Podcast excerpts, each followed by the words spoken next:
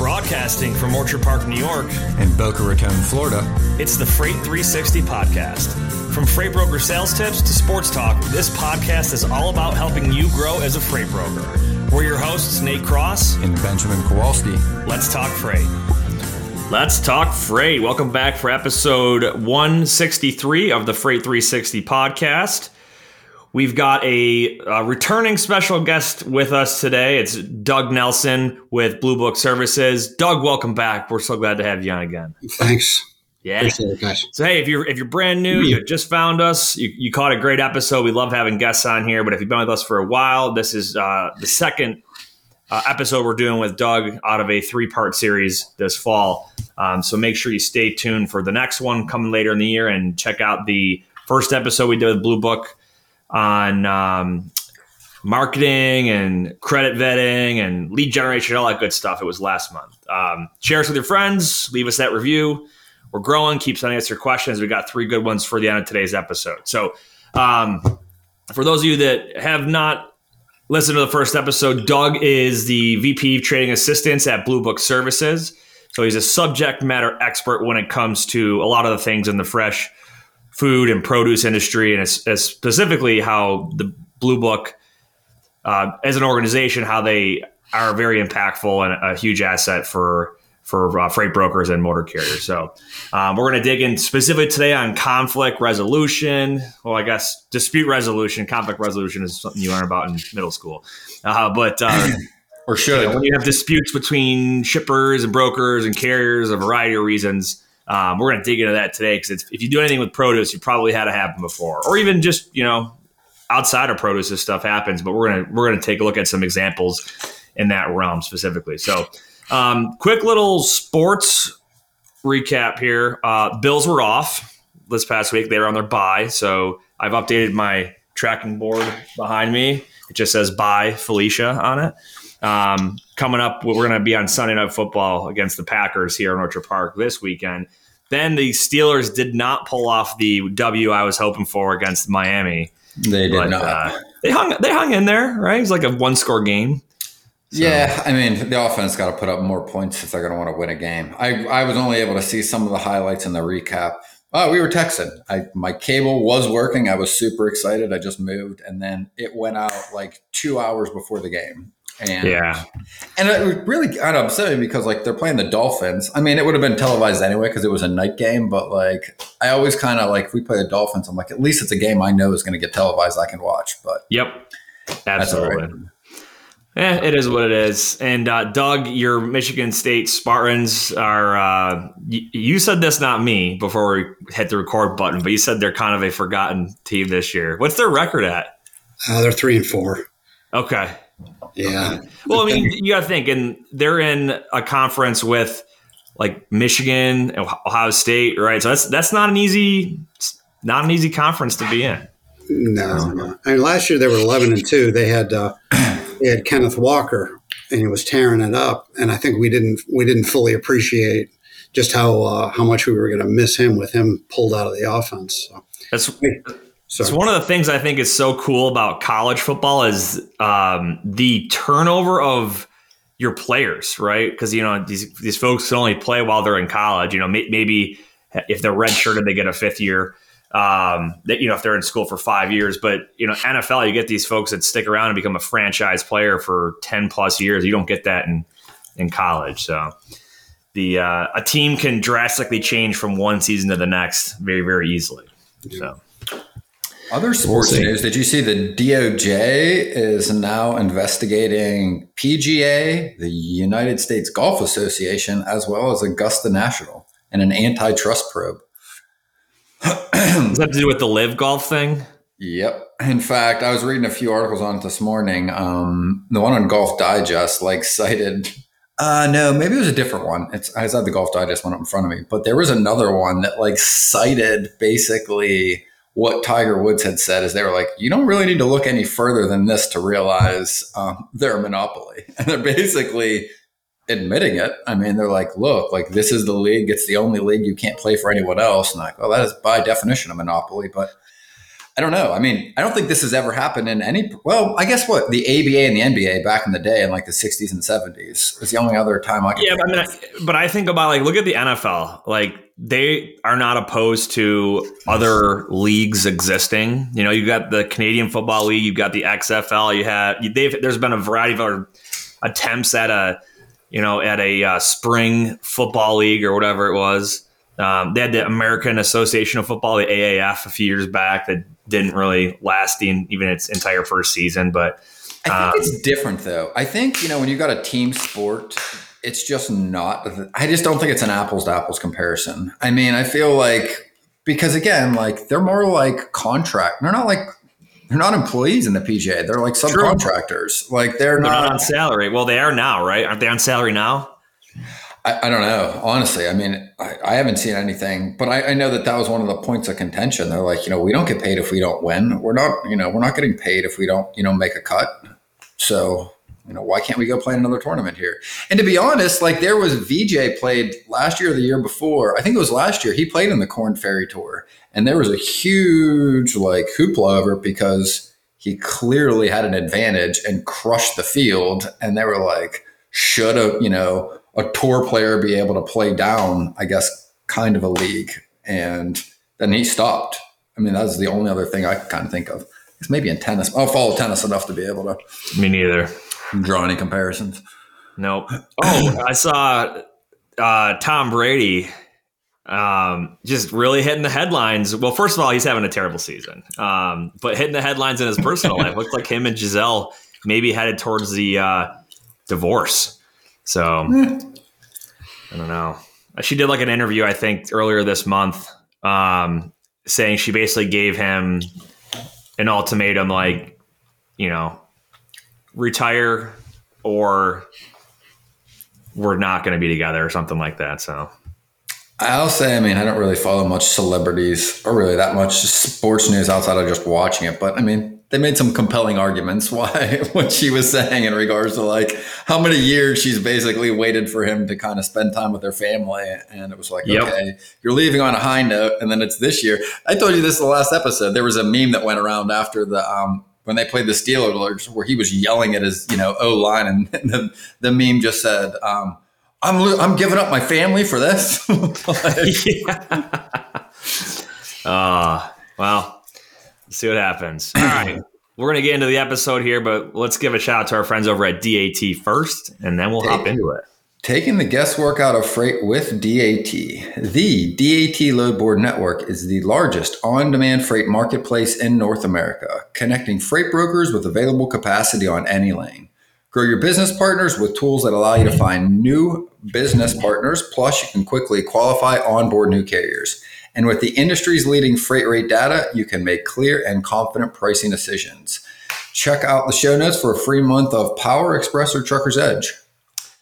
Absolutely. All right. So disputes and Blue Book. Let's set the stage here. All right. So anyone that's been in brokerage for a little bit, you know, if not for a year or so, uh, has probably come across either a claim where you're trying to figure out who was at fault or, um, you know, there's a disagreement between either the shipper and the carrier, or shipper and broker, or broker and carrier on a variety of issues with price and who's going to get paid what and who's paying what and all that stuff. So it can be a very delicate situation. Now, put, put yourself in the shoes of a freight broker who does not want to lose a customer, but also does not want to foot the bill for something that they're not responsible for. It's a very delicate situation. So, like, you, I'll just get like a hypothetical situation. Um, let's say a customer. I had one yesterday. I'll give you a real one. I had one that okay, happened yesterday that, I, that came through this morning. So. Um, drayage, it wasn't produce. So we're taking two containers from Chicago all the way out to, um, it was in Wisconsin. So it was like two hundred mile transit. Um, receiver, we've delivered there a dozen times over the past six weeks. Um, these are just normal shipments, nothing out of the ordinary, no special requirements from the receiver, nothing from my customer on the shipping side. So schedule them for, I think they were scheduled for nine and ten o'clock yesterday morning. Um, But that much transit and drayage, that's a pretty long run. That's like a very long run to run a container out. So one driver, and also, by the way, now here's how it played out. So first load, way overweight, like forty-seven thousand pounds. So it's way overweight and the truck blows two tires on the chassis. So it's late. Second truck ends up being two hours late related to traffic. Well, I get a phone call when the first truck's late at around nine thirty, ten o'clock, and they go, they've got a crane on site that they're paying seven hundred dollars an hour for, and we need to know where these trucks are. And I'm like, well, the one guy's got two flat tires. I've been on the phone with them. They're fixing them now. Second guy caught in traffic leaving Chicago. He's probably going to be an hour and a half, two hours late. And, you know, then it blows up from there. Screaming that, like, the guy needed to be there on time. But, I mean, you can't make the truck move any faster. You can't get him there. My customer's screaming that the receiver wants them to pay the crane bill, and they're screaming at me, telling me they want me to pay for the crane expense. And they're all blaming something that nobody can control, right? Traffic and a breakdown. And I think it's just a really good example of everybody thinks they're right. Everybody's screaming at each other and nobody's working towards a solution that works for anybody. Well, no one. So back to kind of what I was saying, that yours is a good example. Like a, you know, if a customer is th- raising their, they're throwing the flag, basically saying like, I'm not paying for this. It's not my fault.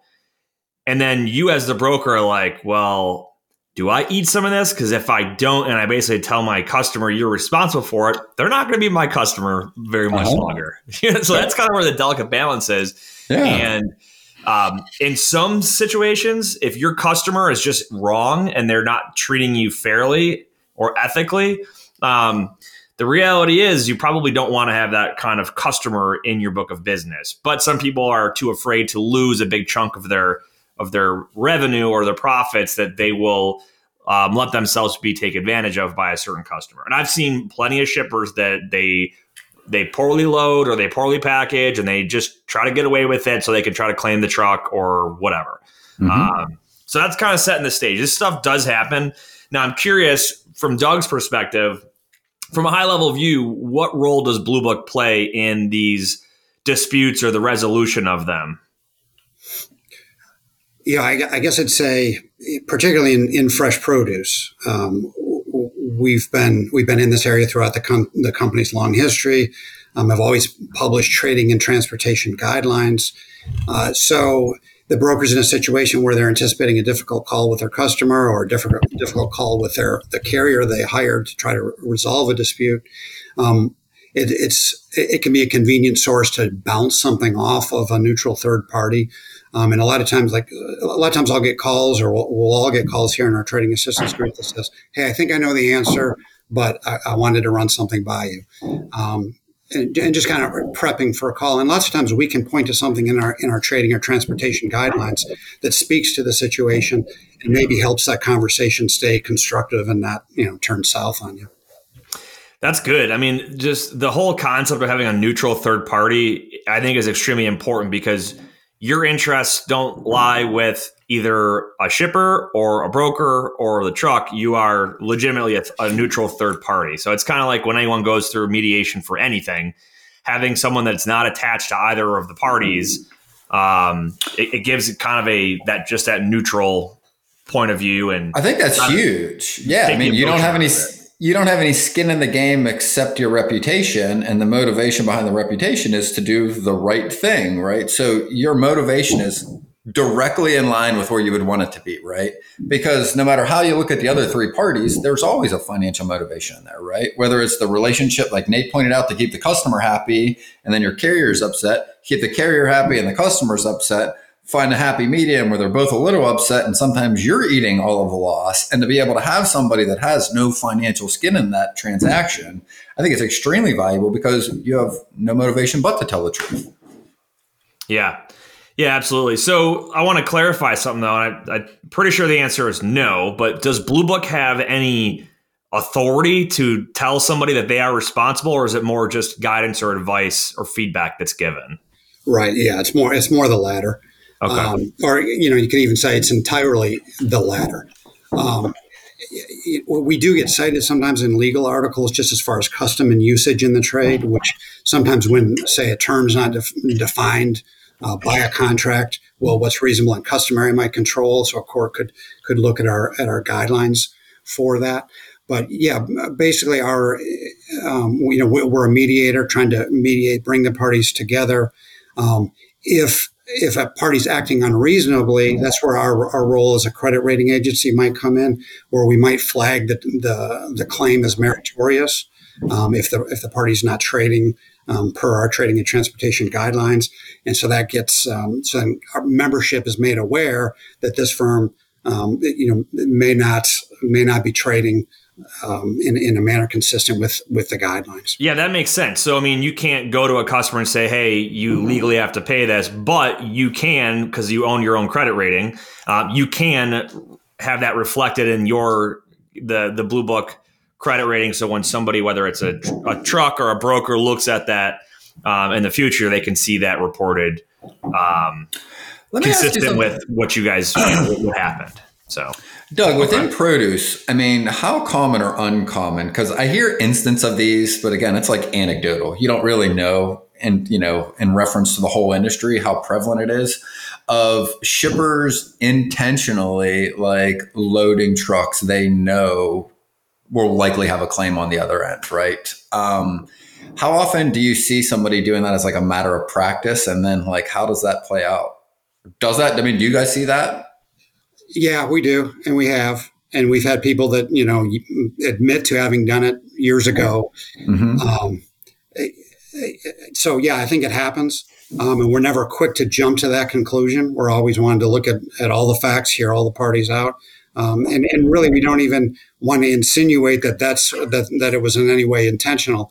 But um, but but ultimately, you know, bad product being being loaded um, and, and trying to be uh, put off onto the truck is it's a fact of life in the produce industry. I do think things have gotten more uh, sophisticated, um, less uh, like the Wild West um, from when I from when I started.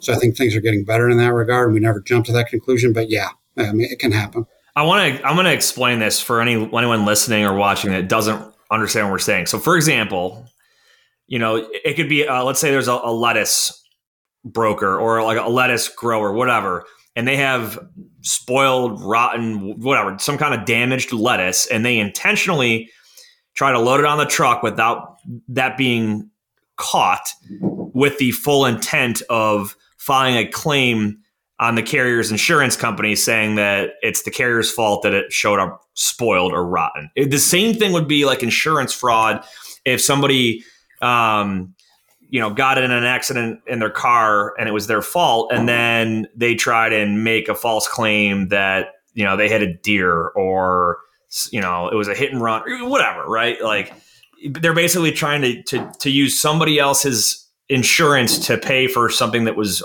their own fault or their own responsibility. So uh, I, I've seen it happen. It's definitely not the majority of claims that I see, but there are, there's been enough of them that it realistically does happen. That's why I'm, I was, curious to hear your answer there too, Doug, that you guys do see it and you you are dealing with it.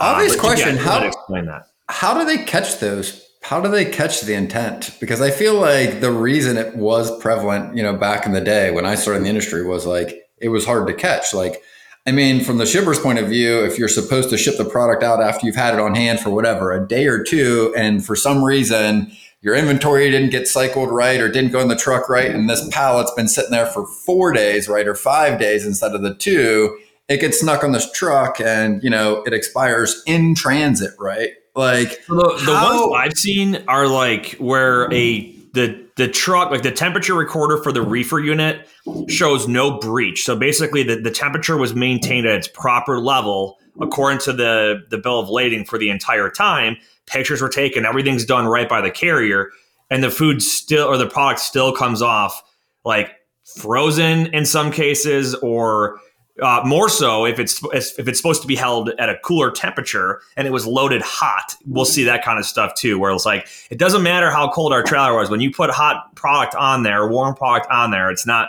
the, the reefer's not meant to cool your product down. It's meant to maintain it at a certain thing. So that those are the ones that I've seen. Um, Where the carrier's done everything right, they've been able to show everything properly, and then their insurance company denies the claim. Um, Doug, what would you add to that? Does that seem like kind of what you, what you've seen, or is there other instances? Yeah. Um, well, I guess to to your point, I mean, we're we're looking, and it's, it's an important distinction. We're looking to the carrier to maintain uh, temperature, con- air temperature control within the trailer. So in the rear of the trailer, where the portable temperature recorder is, mm-hmm. uh, in the nose of the trailer, where the where the reefer sensors are, we're looking for that air to be properly temperature controlled, and, and looking to the uh, to the carrier to take responsibility for that, not necessarily the pulp temperature of the product. So if a claimant's going to need to do more than than show warm pulp temperature temperatures, um, they're going to need to sh- show an absence of temperature control um, to, to to to claim the carrier. So let's let's explain what pulping is too, because you did make a good distinction, right? We're talking about the temperature of the air in the trailer, which is what the carrier has control over, control over versus yeah. the temperature of the actual product. So can you explain Barney level, Barney style, what pulping is and when it should be done? Yeah, pulping is just the temperature of the product itself. So sticking a temperature probe within the apple, um, mm-hmm. and uh, or between bags of of salad, um, and, and then getting getting the, the temperature of the product itself. So, so like to, to Ben's point on, so the product is loaded. The question of is it, the shipper's going to have to prove that the product was loaded in good condition and then arrived in poor condition. So the onus was on the shipper to prove that it was in good condition at time exactly. of loading. Okay, got it. Not exactly. on the carrier. Once, once they prove that, then the burden shifts to the carrier to prove freedom from ne- from negligence in shipper air. Got it. So if it's a situation where it was old product, um, the, the carrier's going to have, uh, the shipper's somehow going to have to prove that it, that it wasn't. Yeah, that it wasn't. So they've got that that hurdle to overcome. It's almost guilty until you're proven innocent in that scenario, right? The shipper is liable for it until they can prove that they loaded it correctly and it wasn't negligent. They've got to do that. But okay. once they do that, now now it shifts to the carrier where they've got to prove freedom from negligence. And the way they can prove freedom from negligence is say, look, I maintain air temperature control in this in this mm-hmm. air, in this trailer. I've got the reefer download showing that the temperatures were good in the nose of the trailer. I've got the portable showing temperatures were, were good in, in the rear of the trailer. And then if, if pulp temperatures are warm in spite of that, well, then that, that would suggest the, the carrier failed to load the product in good condition uh, with, with proper pre-cooling. Mm-hmm. So when is, so it is the, I got two questions. Number one is the product pulped at loading. And the second part to that is how does a shipper prove them, prove themselves? Or, yeah. How do they prove that everything they, they did in the loading process was done correctly? So what right. is pulping done at the shipping side by them? And then how do they prove that? How do they prove it was put on there correctly? Right, and that, part of this is an answer carriers don't want to don't want to hear. But um, you know, when when the carrier signs the bill of lading clean, then at a minimum, they're saying that they've got no firsthand knowledge or no awareness that that the product wasn't properly loaded, it wasn't properly pre-cooled, wasn't properly boxed, stacked, braced, everything. Um, so, so the the carrier's often in a position where they, they've got no way to disprove the firsthand knowledge of the shipper who's going to come forward, its operating personnel to come forward and say, saying, um, even if they don't have direct memory of that specific shipment, they've got they've got direct firsthand knowledge of the of their uh, of procedures. Their, yeah, their their procedures. The S O P. Yeah, yeah exactly. And and then usually they, they come forward also with a with a loading sheet, maybe with warehouse cooling records. So it, it it's the the shipper's often in a very good position to uh, to support that the, the, that the product was in good condition, was loaded in, in good condition. That's a good point, too, for brokers to understand that, uh, you know, like you said, carriers don't want to hear that, but it's us as brokers being the intermediary, this is the kind of stuff that we need to be explained to carriers when, if they're going, say we've got a carrier that's never picked up at this facility before, never hauled for this customer of ours before, Um, to understand that the the risk that they take if they just blindly sign something without understanding the the ramifications that it could potentially have down the road. So I think it's important to recall, though, that, you know, even if it's warm, that doesn't mean that it's necessarily going to be a carrier claim, because carrier comes back and shows, hey, I was we got freedom from negligence. I maintained the air contem- the air temperature in the trailer. Now, mm-hmm. now you could say, well, the the pulp temperature of the product affects the temperature of the, the air temperature within the trailer, which is obviously true. But the fact of the matter matter is that after the first couple hours, that heat, any heat from the product should dissipate. Any um, you know, just field field heat from the product should dissipate. Any respiration heat it, it, uh, diminishes rapidly after twenty-four hours after harvest. So even if in the first day of the trip uh, you, you've got some high temperatures as a result of, of high product uh, or of warm product being loaded, you should see those temperatures normalize throughout the, the remainder of the trip. So you know, a carrier in most of the claims we sh- we see should be o- able to overcome warm product if it was in fact loaded warm, as as they're they're really speculating because they don't have firsthand knowledge of that, or they wouldn't have signed the bill of lading clean. Yeah, it's like if you put a warm bottle of water in the fridge, it's going to be cold the next morning. You know what I mean? It's gonna it is going to cool down. So, um, so question. I mean, while we're on this topic, what are some best practices brokers can use to, like Nate pointed out, oversee the truck side, at the very least have some redundancies in there, right? I mean, what I'm hearing is, you know, making sure you ask the carrier before they're signing that bill clean to at the very least pulp it and to get some reference as to whether or not the temperature was accurate when they are taking possession of it. Yeah, I mean, th- that that's great if you can if you can get that. Um, I, you know, there's a lot of times I think the carrier just fails to maintain temperatures in the in the trailer. And then they, they blame it on the on the warm pulp temperature at, at shipping point. I mean, we, that that that's a that's a fact. That it's it's kind of an easy thing to point to and say, hey, I wasn't allowed on the dock. I wasn't allowed to pulp it. Um, so therefore, you can't hold me because um, how do I know pulp temperatures weren't warm? But most of the time, that argument's that argument's going to fail. I would say where you really would want to put your foot down if you're a carrier or a truck broker working with a with a carrier on a load is if all of a sudden you show up at um, at the, the scheduled um, loading time and the product's not ready. So they're hustling it in from the field, and there's a chance that they they maybe they they cut some corners on the pre-cooling. Now, I wouldn't. That would definitely be a situation where I would dig in as a carrier and say, no, we've got to get. I've got to make sure we've got good, th- thorough, verified pulp temperatures before we're going to load this, uh, because uh, because you're late because this product's just coming in off the field. So let's talk about when it gets to the receiver's end. Um, what does the the inspection process look like there? For um, is the receiver going to pulp the product there and um, re- you know record? Hey, this is the temperature of it. Um, is does the driver have any involvement in that? What does that process look like in a in a good like a best practice scenario? Yeah, yeah. I, I guess in the ideal situation, the, the product's going to be going to be um, pulped by the receiver right away, verified verified by the driver, probably initial right on the delivery receipt. Um, a U S D A inspection would be called for um, while the product was still loaded on the truck. So you get the U S D A pulp temperatures. Um, and then the receiver would also secure the the portable recorder. Um, it's, you know, if, if it's not, the portable recorder is somehow missing, then that needs to be noted on the on the delivery receipt. But if it's there, presumably it is, um, get the results of that, make copies, um, and ask the the Uh, the carrier also get uh, to get a copy of the uh, get a reefer download. Um, you know, so you, you brought up U S D A inspections, and this is something that we haven't really touched on on this We're show. Just gonna ask. Much. And I would I would love to just for a few minutes explain what that is, how they're ordered, who who these inspectors are, where they're located, and typically when this would happen. So a U S D A inspection is not so. It's an inspection that's done by the U S D A, right? So they are a third party to the to, as well in this situation.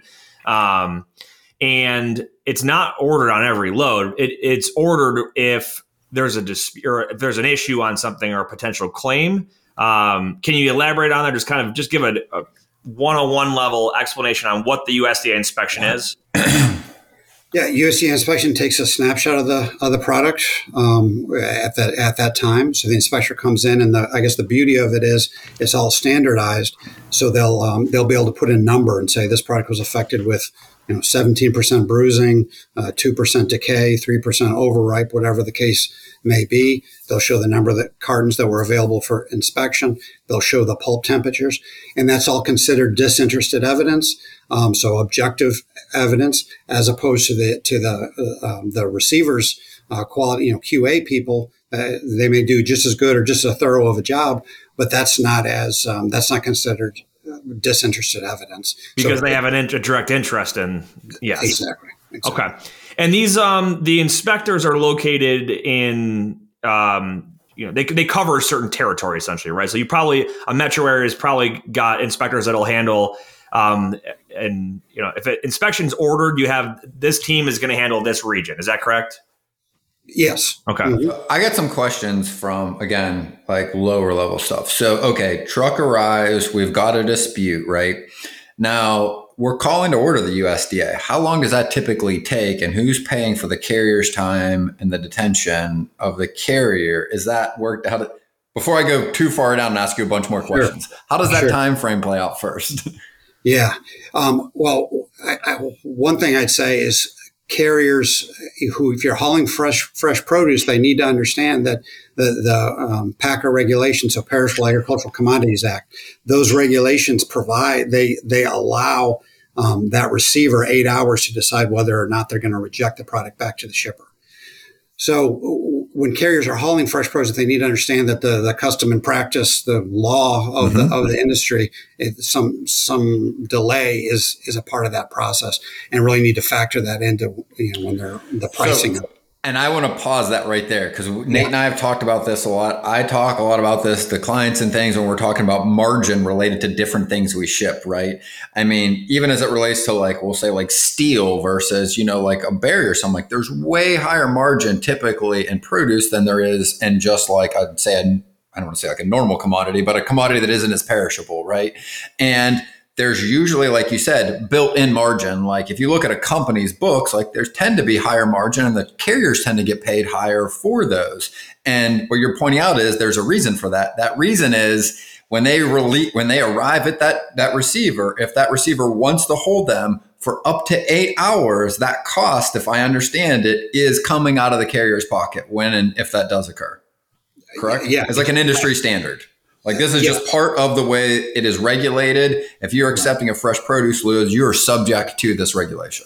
Yeah. And I mean, the, the, the regulation never spoke, does not speak directly to carriers, but it just mm-hmm. kind of follows logically.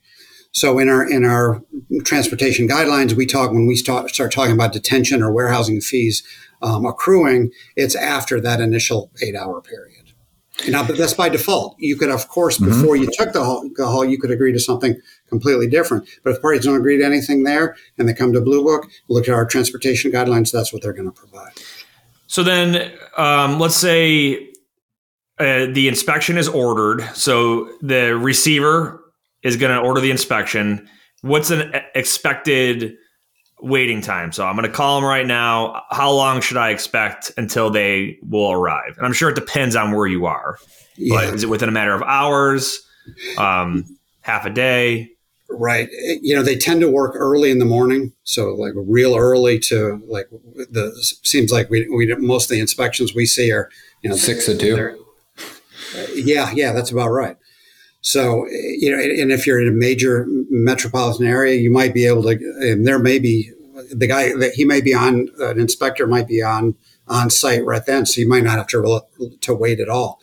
I, you know, a point of a confusion sometimes we get is that um, you can, the, the receiver can accept a load under protest and then, and then just call. So they get the, get the carrier out of there, unload their product, and then the inspection can come in the next day. Um, otherwise, it's a matter of holding the truck, and you're probably talking next day. If you get into weekends or, or holidays, you know, it can really become problematic. Gotcha. Cool. Well, that's a that's a good explanation. I know we've talked about it before. I, I've I've definitely had a little bit of experience with it, but folks that are new into produce probably aren't even aware that um, you know, the role that the U S D A can play in those kind of situations. So, oh yeah. I mean, there's um, a lot right there. I mean, like just realize, I mean, it definitely operates different than a lot of your other things you're probably shipping if this is a new industry for you. Right. And these are things you need to plan for, take into account, and make sure they're also priced into it. Right. To your point. You know what I mean? Like if the carrier is expecting that that is the standard, the broker needs to be aware of that as well and treat the carrier as such so that, you know, everybody's in line with what you pointed out are the standards of that industry. So I want to ask a, a kind of a random question here. Uh, I was thinking about this earlier. Have you guys ever had um, a dispute brought to your attention that you just scratched your head and you're like, we can't figure out what went wrong here? Like everybody did everything right, everything looks right, but somehow the, the product is damaged. Have you ever ran across something like that? Um, well, yeah. I mean, we end up scratching our heads every, you know, every day. Um, but I, usually there there are some kind of, sometimes when you really can't, there there are, um, one party ultimately bears the burden of proof at the end of it. So, I, you know, with the U S D A, for instance, if the carrier provided normal transportation and the product failed to make good arrival, then then that's a breach by the by the the seller, and the receiver can take a deduction of its damages from the seller's invoice. So there's usually some, you know, if nothing can be proved, the the, the burden of proof will will will point the the outcome of the claim one direction. Gotcha. So there is kind of like a, hey, when you hit a dead end, it ultimately is going to fall on this party. Um, but so that that's that's interesting. I was curious if that was more frequent. Um, I definitely wouldn't have thought it was an everyday thing, but I guess that makes sense. It, it, it, again, your role is not to, bl- you know, assign blame or responsibility to somebody. It's to give a to give a, a third party neutral um, analysis of the situation. And, and so kind of I have a question too, as it relates to that. If we looked at a big pie chart, right, of all of the claims that you guys see on a yearly basis, which percentage do you think falls on the shipper, and what do you think falls on the carrier? If you had a, oh, you know. Boy. You know, I'm kind of in a one claim at a time, and I can't say I've ever stepped back and looked and looked at it um, quite that way. Just curious. And again, nothing might come to mind, but I, as I'm thinking through this, I'm like, I wonder where like the majority of them tend to you fall. Maybe there there isn't a majority. Right, you know what? I, I, I, I, the the point that I think that raises is a lot of times we'll look at it and say it was we call it a bad bad situation. Uh, it looks like the, it looks like the seller didn't didn't uh, load good product. And and it looks like the the carrier didn't maintain normal transportation conditions en route either. Um, so that, yeah, actually that that's probably that would be a significant chunk chunk of the pie chart. Okay, so fault on both parties, right? And, and I've even seen part- it. And I brought this up in a previous episode. We had a situation where shipper, broker, and carrier all did something to you know all had some kind of fault in it. So it was like bad, bad, bad, right? It was like. Broker, Broker sent the wrong, sent truck, the wrong right? kind of truck.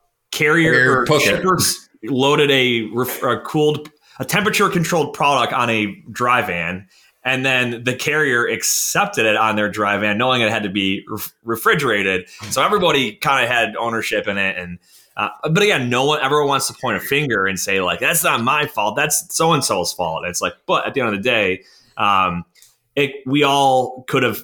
Had done something to prevent that from happening. So, um, so yeah, like bad, bad, bad in that situation. Yeah. And there's, there's so, there's a lot of issues there because, you know, carriers are not, you know, when, when they, where they've got to prove freedom from negligence or they're liable for the claim, that doesn't permit a whole, what's called contributory negligence. That, that doesn't give them a, a, much of an out to say, Um, the seller, the seller was partly responsible here too, because if the seller shows it was loaded in good condition and, and in poor condition at destination, well, now I, as the carrier, got to prove freedom from negligence, or I'm liable. So contributory negligence, you know, that's kind of a tough, a tough concept. Um, you know, carriers can't can't rely on that. They're going to get arguments to that to, to counter that. But at the same time, PACA precedent's going to say, hey, carrier, you're, or hey, shipper.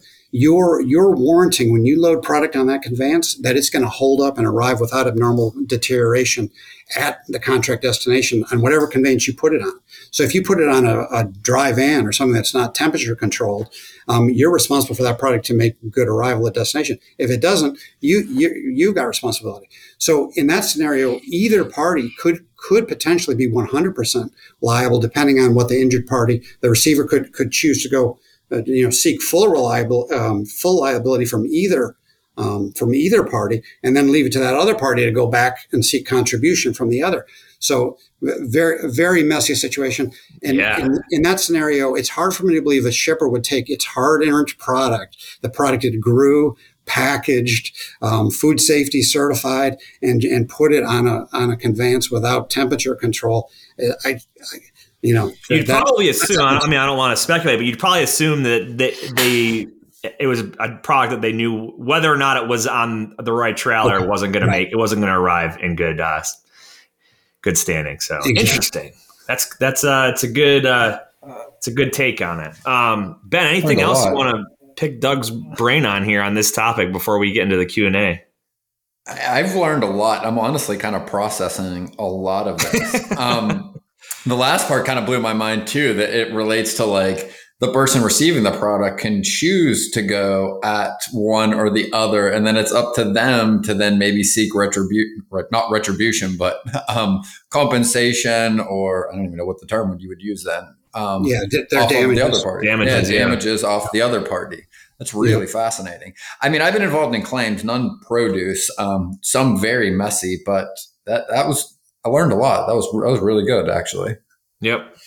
Well, good stuff. We got three three questions here, but first I'm going to give a shout out to our friends over at Lean Solutions Group. Lean is the industry leader in nearshore staffing solutions with offices in South America, including freight broker back office operations, accounting, tech development, business development, marketing, customer service, and many other positions. To learn more about the vast solutions that Lean has to offer your freight brokerage or agency, visit them online at w w w dot lean group dot com. That's L E A N group dot com. Okay, first question here. What tools can I use to complete a large bid? Um, I actually get asked this. I've got to ask this question quite a bit, Ben. Um, so, you know, you know, someone has maybe like a mini bid and they're just going to quote like ten lanes. They just pretty much do them all manually. But if someone's got like two thousand lanes, they want to know what can I use? Um, there's a couple thoughts I have on this. Number one, you probably don't want to bid all of them because they're probably not a good fit for you. And imagine if you somehow were awarded two thousand lanes and you don't have the ability or the capacity uh, to do it. But let's say you've got a handful and you want to get some, some, you know, maybe you got fifty or sixty and you want to get some rough estimate Start starting pricing to, you know, kind of start with. There are um, bulk rating abilities in some of the online load boards. So like D A T, you can upload a spreadsheet um, and it just it requires, you know, origin, destination, equipment type, stuff like that. And it'll spit out like their median price for each of those lanes. Um, the downside there is you don't have all of the information. So if you just run one single lane into a historical data or rating tool, you get a lot of insight. You can see how it's fluctuated over the last twelve months, how it's done the last three days, the last seven days. You can kind of get that high and low and then that median amount. Um, you're not going to get that with a bulk rating tool. So just kind of keep that in mind. But there are there are tools to fill out spreadsheets and upload that stuff in bulk. Uh, is there anything else that you're aware of, Ben, that you can use outside of those? Really, I know some brokerages that have proprietary software that they've developed that helps with this. Um, I've used them. I've used them with clients. I'd say the one big things that they do a little bit different that these tools help with is to pull different, they call them like levers, right? Um, where they're like, hey, you know, these lanes tend to be, if this is the median, we feel like we're above this for certain seasons. And then they'll like, they don't go above it for the whole year. So let's just say, you know, if the average rate per mile is whatever, two dollars and twenty-five cents through the whole year, they'll look at the curve through the whole year. And as long as the majority of the year they're running at a profit, like they'll bid like competitively on those. Yeah. And that's where you'll see with like large companies, like you might be two, three months of a year, you're literally running the same load for a loss, but the other, you know, nine to ten months out of the year, you're profitable. So it makes sense to bid those where they're not profitable all year and you can win some of those lanes. And the software allows you to pick and choose some of those lanes to do that with. Um, because you're right. Like the first point I think is the more important one is it's not necessarily the tools, like using D A T's tool and being uploading that. The things you want to look for are the lanes that are a fit for your brokerage, what you can support from your brokerage's point of view, first off. And I think not only are they a good fit for you, but also like, you know, what are you going to do if you win them? I think is a really good question to ask. And also you want to look at variables because bids usually have different types of freight in it. Like, are they first come, first serve? Are all of these loads first come, first serve? Are some of them by appointment? Are both ends by appointment? Are they multi-drop, right? And that's going to play into how you're going to quote them off of your median as well. So you don't necessarily just want to look at your average lane. You want to pay attention to the details in regards to whether they're by strict appointment or they're, yeah. you know, open loading. They're so another thing rates. Too, not to get too in depth on bids, but what I really, really like the concept of is you first start off with a customer, you work some of their spot business. So it's, hey, I got this load here for this week, or, you know, I got these little one-offs. and then you get invited to the bid. You don't want to win everything right away. Get awarded a few lanes, you know, spend your time analyzing the bid on those couple of lanes.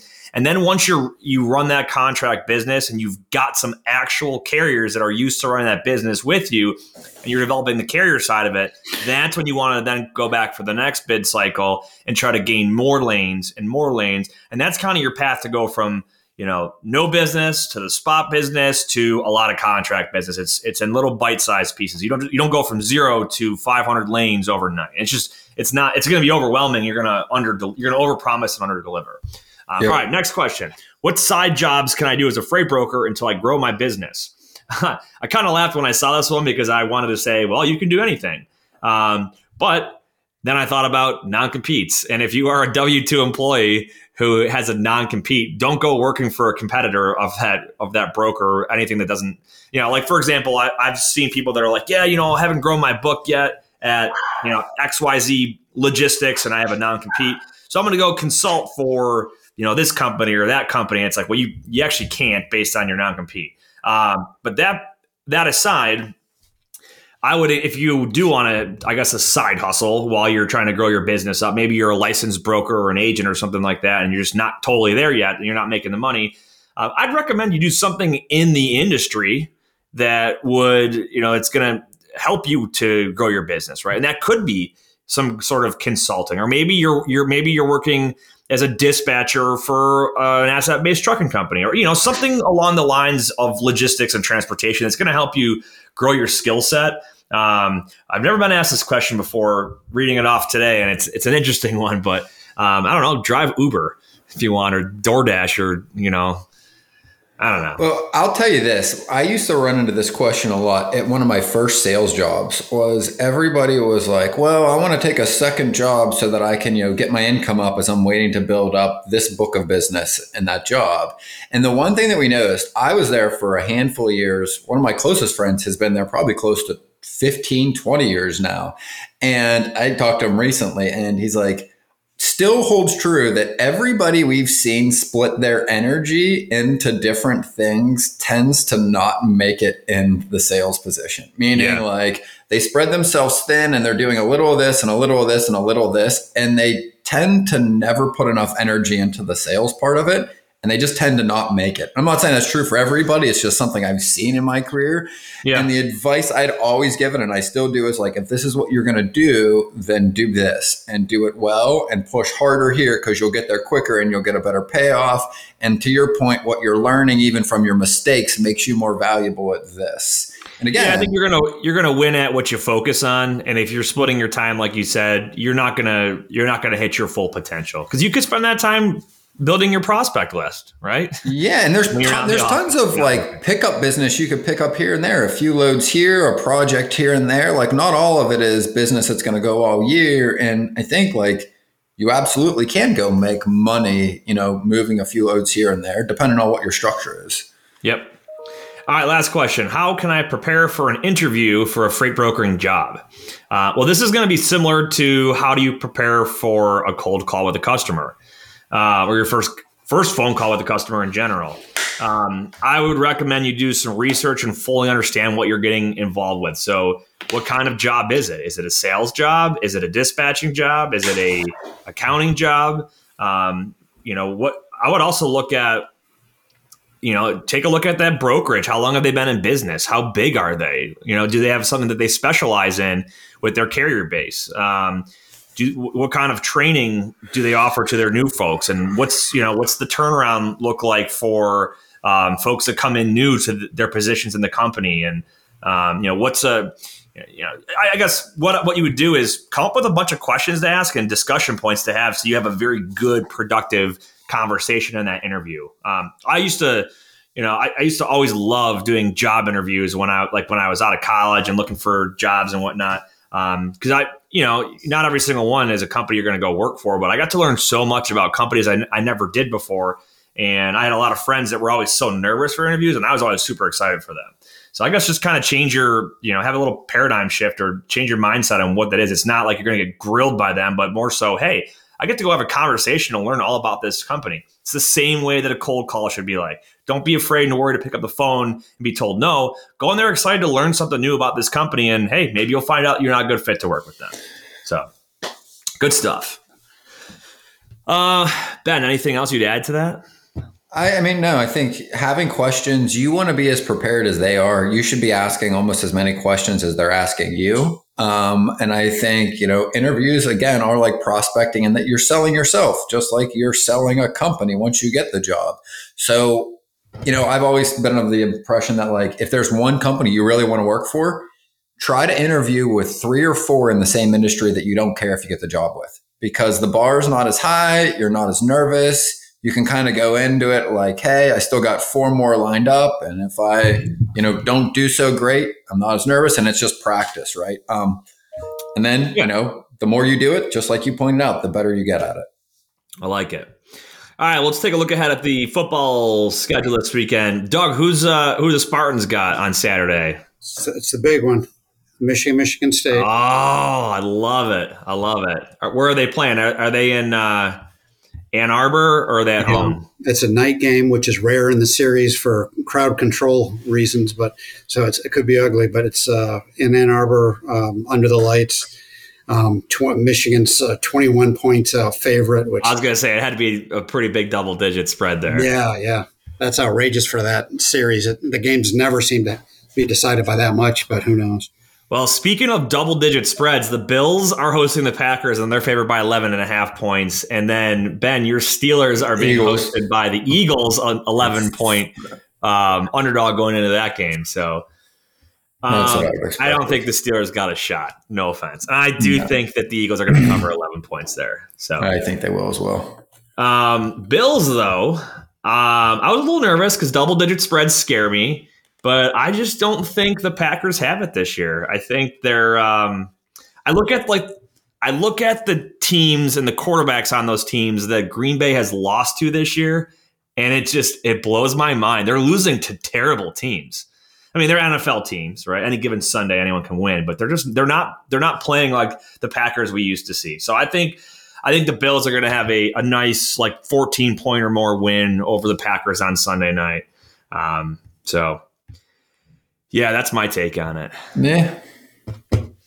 Good stuff. Anything? Uh, well, I guess, Doug, so, you know, for, for those who had not heard about you on a previous episode of ours, how can they get in touch with um, with you or with Blue Book? What's the best way to, to find you guys? Yeah, just, uh, you know, just Google uh, produce blue book dot com. Um, and, uh, you know, you can, I can give you my, my email's d nelson at blue book services dot com. Dot com and uh, you know, we're happy to talk anytime. Perfect. And we have a uh, well, we're going to put a link in the podcast show notes in the YouTube description box for the uh, it's produce blue book dot com forward slash join today, and that'll get you know. So you click on that link and it'll take you right to the page to learn more about becoming a member of uh, Produce Blue Book. So, well, Doug, great having you on again. We look forward to the third and culminating episode of this series with you later this year. Um, we'll be doing that sometime in the next, uh, I think it's going to be early December. We haven't locked down the date yet, but we'll uh, we'll keep everybody posted. Um, Ben, any closing final thoughts here? Whether you believe you can or believe you can't, you're right. And until next time, go Bills. That wraps up this episode of Freight three sixty. Check out the show notes for links to anything that we've referenced on this episode. And make sure to visit us online at freight three sixty dot net to see our entire library of episodes, videos, blogs, and more. And make sure to check us out on Facebook and subscribe to our YouTube channel for daily and weekly tips and content. And if you'd like your question answered on the show, fill out the Contact Us form on our site, and we'll see you next week.